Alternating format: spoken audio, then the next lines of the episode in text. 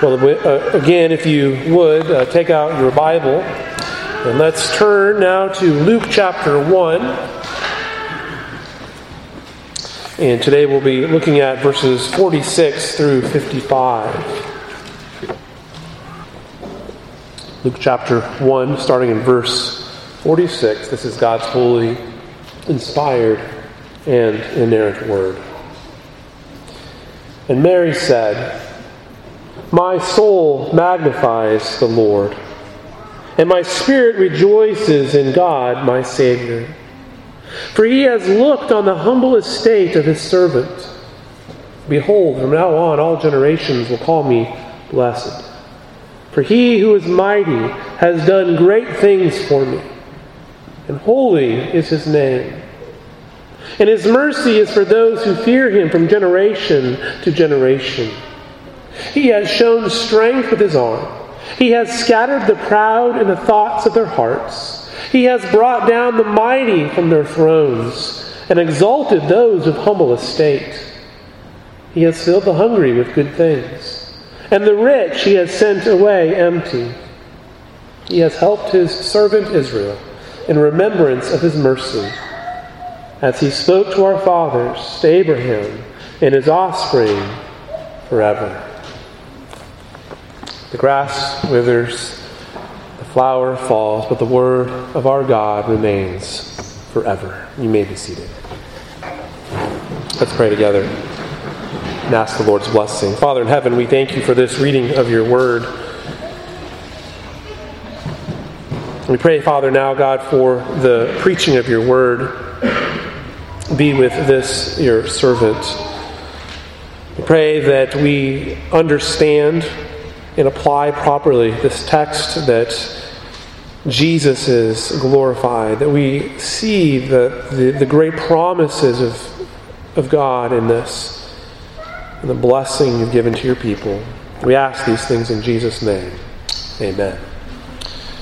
Well, there is a, a, popular song uh, that over the years has been sung by a variety of artists, which doubtlessly you've heard, particularly this time of year. Uh, the song wonders if Mary knew of the awesome things which the baby that she had given birth to would do, and in particular, wondered about salvation which would come through him.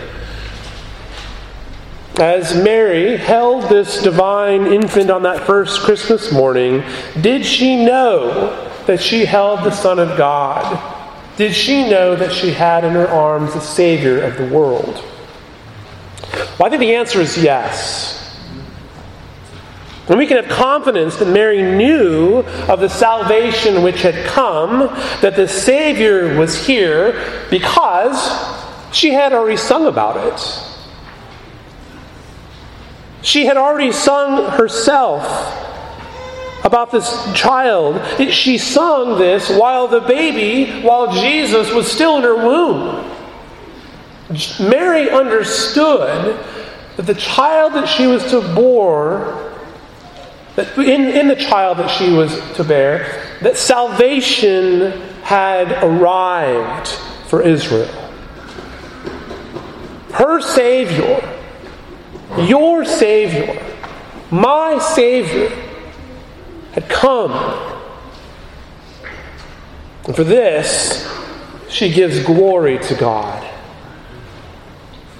Mary's song is a song of praise to God because of the salvation which had been for generations, generation after generation had been promised, going back as back, back as far as the Garden of Eden, the promise of the Savior. And it finally had arrived. The redemption of Israel was at hand. God was acting to bring about renewal to his people, to save them from dark despair, from the gloom of sin and death. All the covenant promises of God were now being realized, and Mary, Mary was an instrument chosen to carry the hope of Israel to term. Notice, too, the moment in which Mary sings this song of praise was not when Gabriel had brought the, the, the, wonderful news of great joy to her. that she would be found with child from the Holy Spirit, but was actually later on when she was with a woman like herself who called her the mother of my Lord. Mary was visiting her cousin, and the baby which Elizabeth was carrying, that is, John the Baptist, that child in Elizabeth's womb, in the presence of Mary, carrying Jesus, jumped for joy in her womb. And Elizabeth, being filled with the Holy Spirit, exclaimed this Blessed are you among women, and blessed is the fruit of your womb. Why is it granted to me that the mother of my Lord should come to me? The reality of the message which the angel had brought to Mary some months prior to this now began to come into greater focus for her. Perhaps she began to understand more deeply that she, a young woman betrothed to a builder named Joseph, was carrying in her womb the Lord of all. Even the infant which Elizabeth carried was aware that he was in the presence of the Lord. And so Mary's spontaneous reaction to this movement of the Spirit, in which those present uh, was to sing this beautiful hymn praise to God to magnify the awesome name of God who has brought salvation and joy, not only to this house, not only to the house of Israel, but to the world. The Mary song is, of course, known as the Magnificat, which is the first words, or the first word in the Latin Vulgate translation. From the earliest days of the church, this hymn has been sung as a song of praise. It is a song of exuberant joy given by the movement of the Holy Spirit in Mary. Notice, too, that although it is in one sense extemporaneous, as she uh, reacts to the movement of the Spirit in Elizabeth and begins to praise God. It's, in one sense, extemporaneous, but the song draws on Mary's deep biblical knowledge. Much, much of the song is made up of Old Testament quotations and allusions. This is a song which is drawing on all of God's covenant promises. This was not so much a new movement of the Spirit as it was a drawing on the revelation of God in the Old Testament, with a primary focus on the eschatological themes of redemption. Redemption had come. Which is to say, God had delivered Israel in the past through his mighty deeds, his outstretched arms. We see this in many examples in the Old Testament. Um, the Exodus story is a prime example of that. God is doing that again. God is, is coming onto the scene. The Savior is now here who would die for the sins of his people. He would give life in his resurrection. And, and he will, will bring this age to consummation when he returns again in glory on the last day. This is all done because of God's great mercy and for His grace. And to that end, because of God's great mercy and grace, this is a song of thanksgiving. Mary is grateful for what God has done and is doing at that very moment. Redemption is here. Mercy has been given from generation to generation, and now, here in the person of Jesus of Nazareth, redemption has come. Just as in the past God uh, has raised the downcast, has exalted the humble, He is now doing the same thing here. And so, as Mary contemplates the fulfillment of what had been spoken to her from the Lord, its connection to the covenant promises of God, and now the exuberance of her, her cousin who, who had, had spoken these words. You're, you, what a great blessing you have.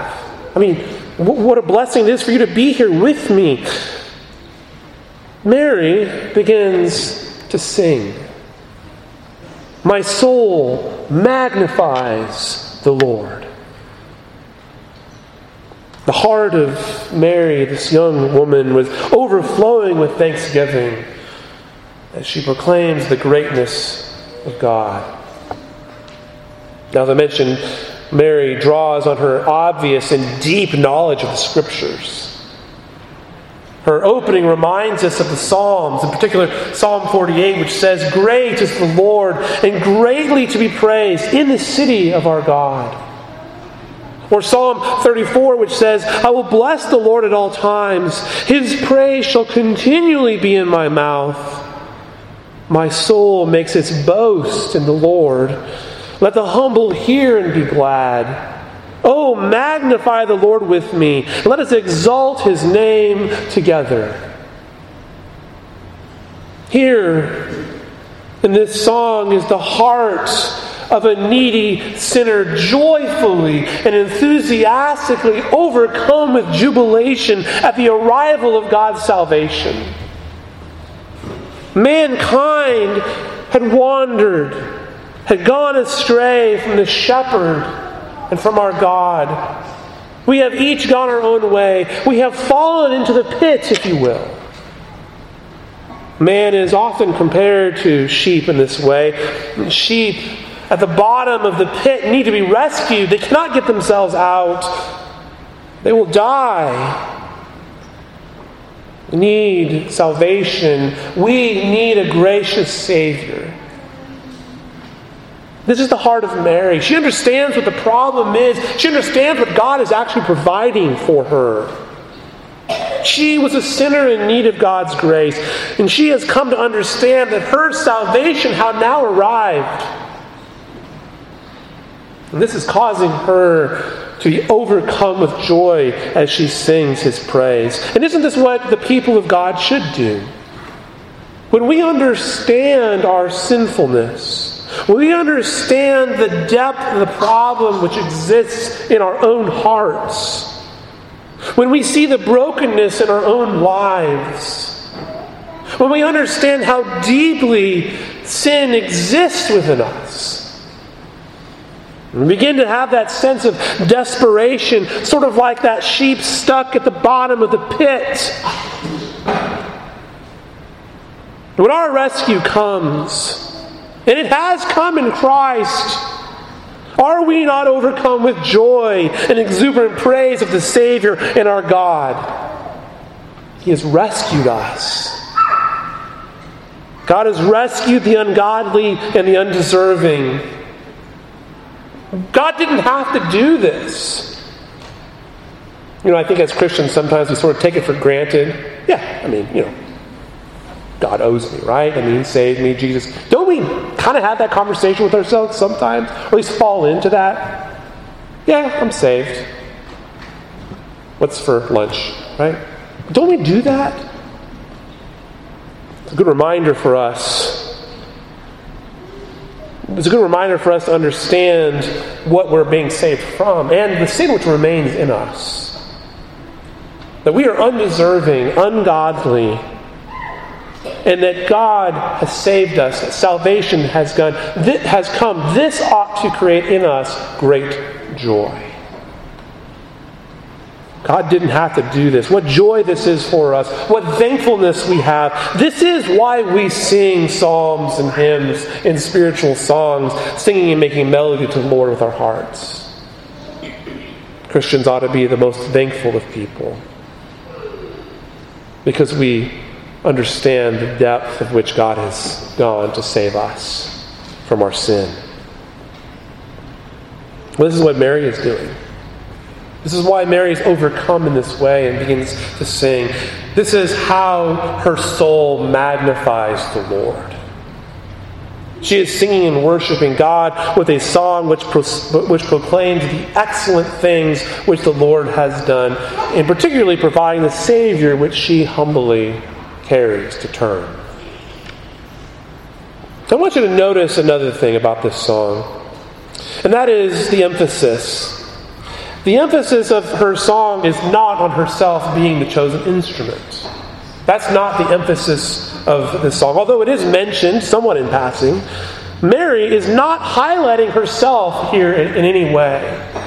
The emphasis is on God's tender mercies and grace in saving sinners, destroying the proud, filling the hungry, restoring true Israel. Mary is full of gratitude for the blessings of the Lord because his salvation had come.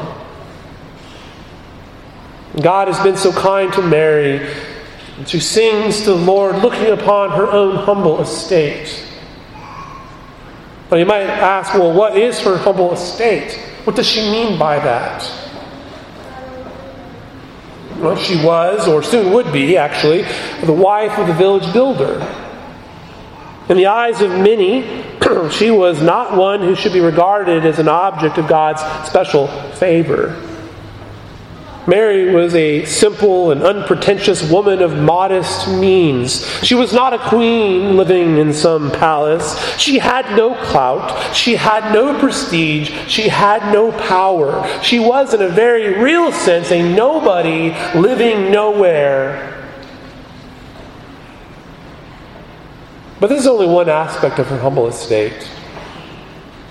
Mary was keenly aware and as, as, as has already been said, Mary was keenly aware that she was a sinner in need of a Savior. She was very aware of this. In fact, Mary admits this in verse 47. As she rejoices in her spirit in God, her Savior. She knew that the greatest blessing that she gets to enjoy is not giving birth to Christ. Her greatest joy will not be in raising the God man. Her most significant blessing will not come in her parenting.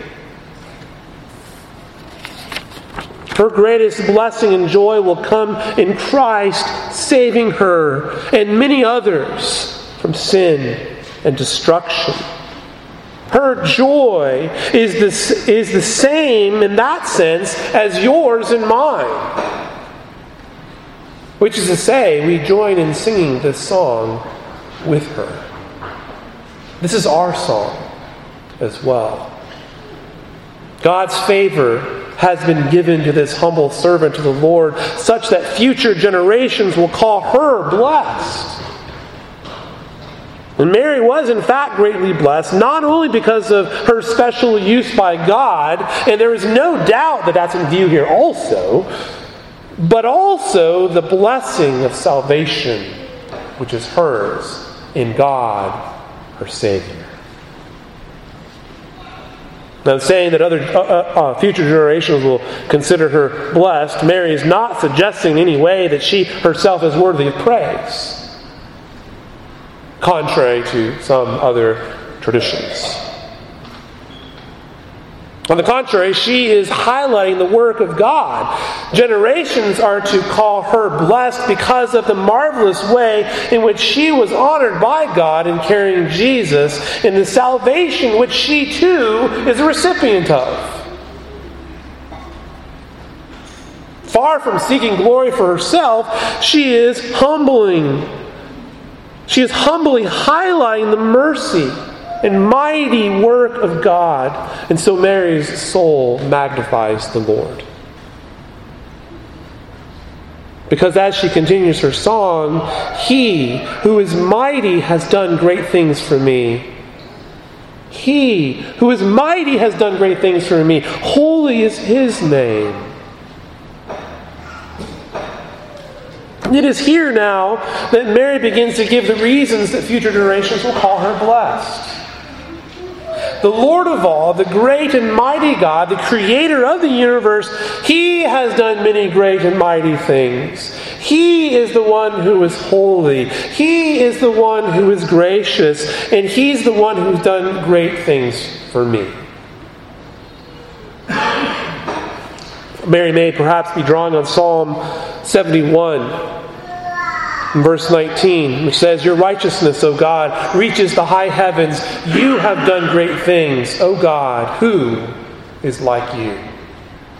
Who is like God? Now, the mighty deeds of God are not confined then to the miraculous conception, as amazing and incredible as that is. In fact, that's essential but it includes the reality of who that child is, which Mary carries. This is Christ, this is the Son of God. The Creator God, He is holy, He is mighty, He is also merciful. His salvation has come, and even now is here. But the salvation which he offers isn't, again, confined to one person. It's not just confined to Mary. It's not confined to this humble servant that generations will be called blessed. It is to all those who fear him from generation to generation. It's Mary's Savior. It wasn't for Mary alone. He, this, the Savior had come for all. And so, what is Mary singing here? She's singing of redemption, which is now present. The mighty God who in the past had done mighty deeds is now again doing a mighty deed. This is a mighty deed of God. And this will result in salvation of multitudes upon multitudes of people. This is what is declared later in Revelation chapter 7, which, which speaks of great multitudes that no one could number from every nation, from all tribes and peoples and language, standing before the throne and before the Lamb. Generations, generations, multitudes upon multitudes. Salvation has come. This is what she's declaring. The Lord has brought salvation to Mary and to the world. And people from every tribe and language and people and nation. Salvation has come. God's power is on display. Mercy is given to those who fear the Lord until the end of the age, from generation to generation to generation. Mary is perhaps paraphrasing Psalm 103 verses 17 and 18, which says, But the steadfast love of the Lord is from everlasting to everlasting on those who fear him, and his righteousness to children's children, to those who keep his covenant and remember to do his commandments. God is pleased to pour out his mercy his steadfast love. He does this in all generations, for all have sinned and fallen short of the glory of God. And I've already said that you and I are a people in need of great, God's great mercy. And we are needy. We are needy because we are sinners. And our destiny would be eternal destruction because at the core we are rebels against God. But God's mercy in Christ gives us life from death and res- eh, eh, because of the death and resurrection of Jesus Christ. God's great mercy and grace has been continually poured out on his people from the days of old and has continued to up to this very day and will continue into the future on that day when Christ returns in glory. And those who are among uh, the redeemed of God are those who are made children of God by faith and are members of the kingdom. And God's mercy is freely given. But notice a small qualification God's mercy belongs to those who fear him. The mercy which is extended to man is limited in scope. It is limited to those who fear the Lord. And who is it that fears the Lord? Those who have been given a new spirit That is to say, those who have been transformed and enabled to fear Him by the Spirit, those who have been born again. Remember that the sinner is dead in his trespass, trespasses and sins. God's regenerating spirit makes dead sinners alive, spiritually alive. Man cannot naturally fear the Lord, but they can when they are transformed by God. And then they are they have their hearts and minds filled with regard, with reverent regard for God. They become as those who genuinely are devout, true followers of the Lord, those who fear the Lord. Those, the psalm points out, who keep his covenant and remember his commandments are those who love and fear the Lord. And to fear the Lord is to honor the Lord to follow the Lord, to follow His commandments, to follow His revealed will. It is only spirit filled people who can do this. And Mary recognized God's mercy and grace and the need of men to fear the Lord. Men must fear the Lord. And she also understood the grace which enables those to do that.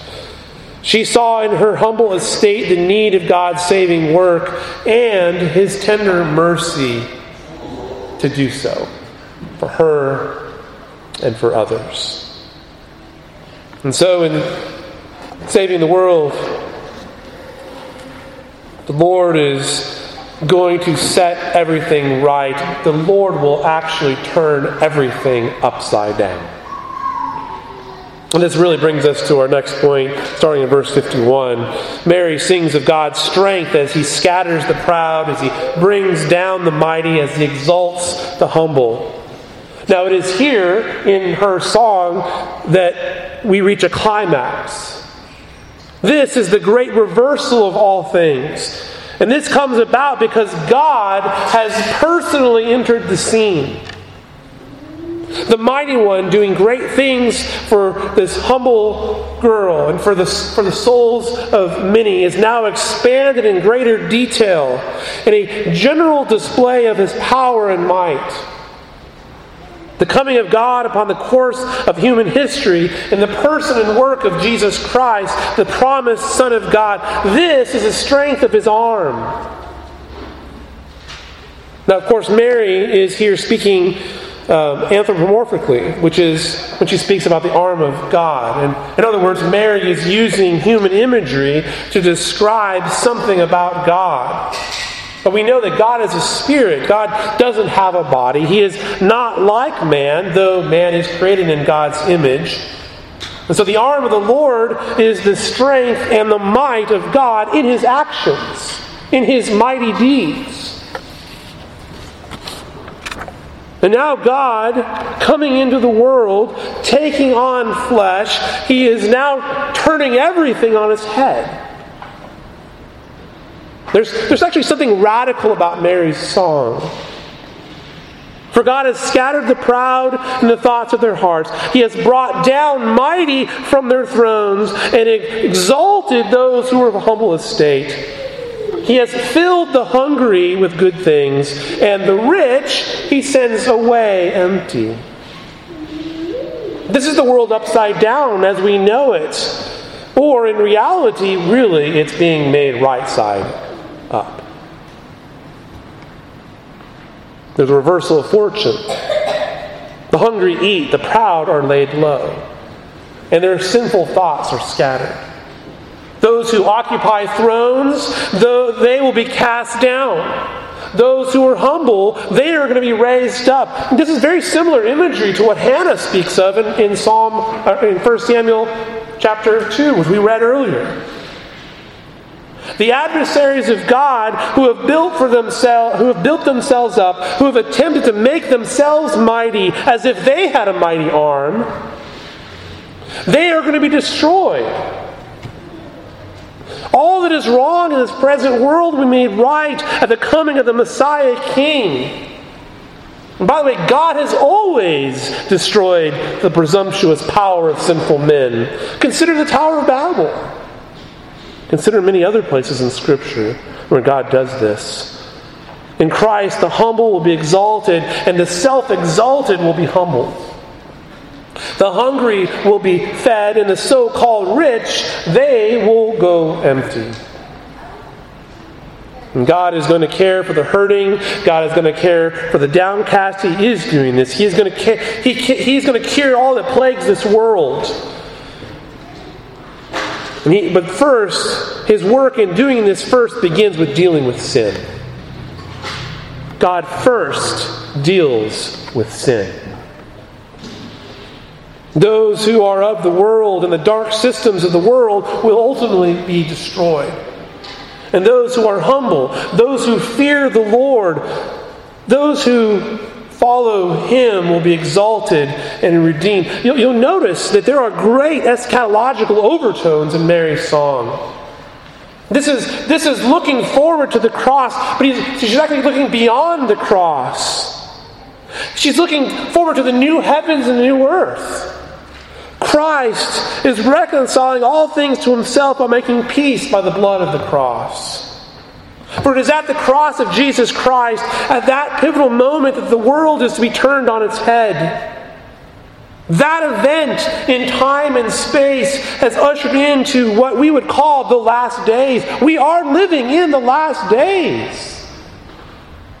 In these last days, the kingdom of Christ is proclaimed. The captives are set free. The lost sheep are found. The humble are exalted. Sin is defeated. And the battle of principalities and powers continues until the last day when Christ returns. It is here that the redemption of Israel is at hand, and the hope of redemption for the nation and for the world is seen. Because the king is to be born. The king of kings who will come and turn this present darkness upside down and will bring light to the nations. For you and I, we're, we're nothing in this present world. We too are nobody from nowhere. But in the kingdom which is to come and even now is here, a spiritual kingdom in Christ, you and I are someone, we are heirs. We are children of God by adoption. Looking, so we look forward to that reality. This was the hope of Hannah and Mary in their respective songs. And the reason that God is doing all of this is because of his great love, which is proclaimed in his covenant promises promise of mercy and of peace. Throughout all of redemptive history, as you look back over all of the Old Testament and all of the New Testament, Throughout redemptive history, the Lord has helped the people of Israel. He has continually rescued them. He has continually helped them over and over and over again. Again, think about the Exodus story. Think about the book of Judges. Think about, you know, up to the Babylonian captivity. God is always rescuing his people. Isaiah records a similar sentiment in Isaiah uh, 63 9. In all their affliction, he was afflicted, and the angel of his presence saved them. In his love and in his pity, he redeemed them. He lifted them up and carried them all the days of old. The Lord does this for his servant Israel. God's covenant people, he does this out of his great mercy.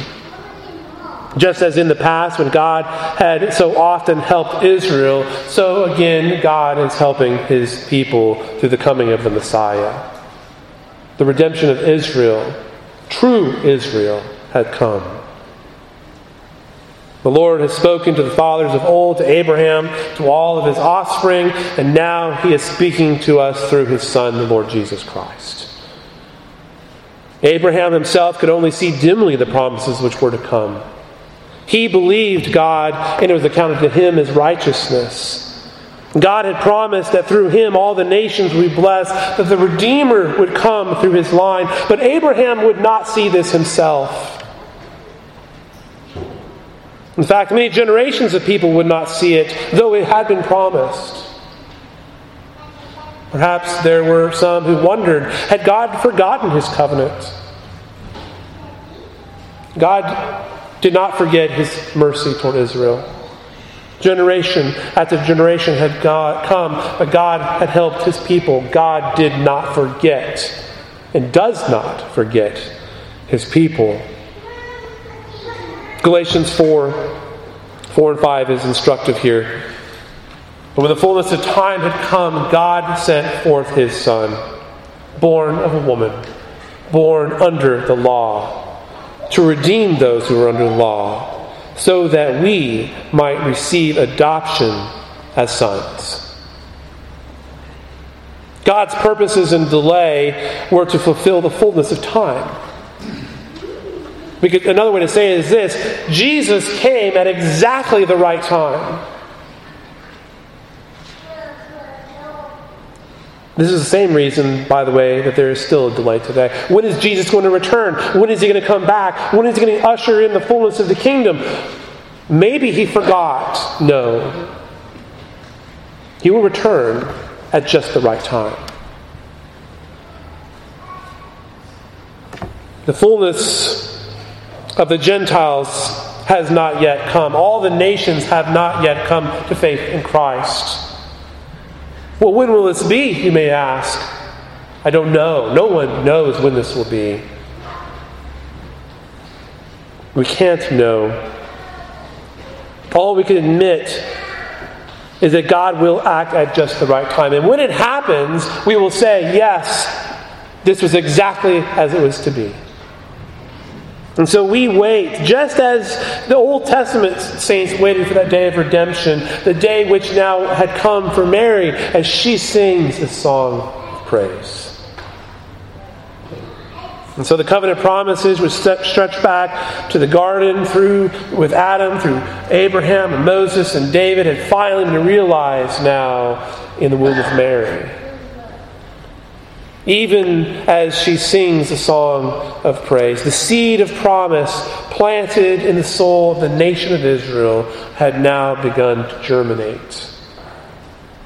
And so Mary rejoices in her God and in her Savior, the mighty one of Israel, the mighty God, the helper in the time of need, the God of promise and the one who is even now speaking to his people in Christ Jesus. Mary, in this sweet song of praise, is exhibiting great faith in her Lord, her God, and her Savior, and your Savior, and mine. As we step back for a moment and evaluate the main point of Mary's song, I think we could see this, and I've, and I've said it so many times, it's almost repetition, but we can see it's actually quite simple, and it's this salvation has come.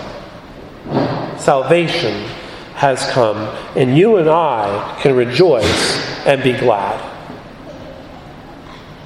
For all that is wrong will be made right in this world.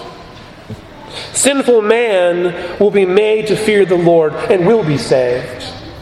The hungry will no longer hunger, they will be fed. And the proud and those who have presumptuously taken power, they will be laid low. And sin will be forgiven and done away with. And all will be made right and as it should be. You know, in many respects, this is not actually a typical Christmas text. I know it usually, it almost always is done this time of year. But it's really not actually a Christmas text, which primarily is concerned with the first coming of the Messiah. Mary's song has deep eschatological overtones. It speaks of the end of all things. I suppose, in one sense, we cannot speak of the first advent of Christ without speaking about the second coming of Christ. And so Mary, as she sings of the last, the, as she sings, the last days had drawn, and she's overjoyed. because salvation had come. And you and I are invited to be overjoyed with her. We too are the beneficiaries of the blessings of which she sings and of the things that we look forward to at the, the completion of all that Christ is doing. His redemption.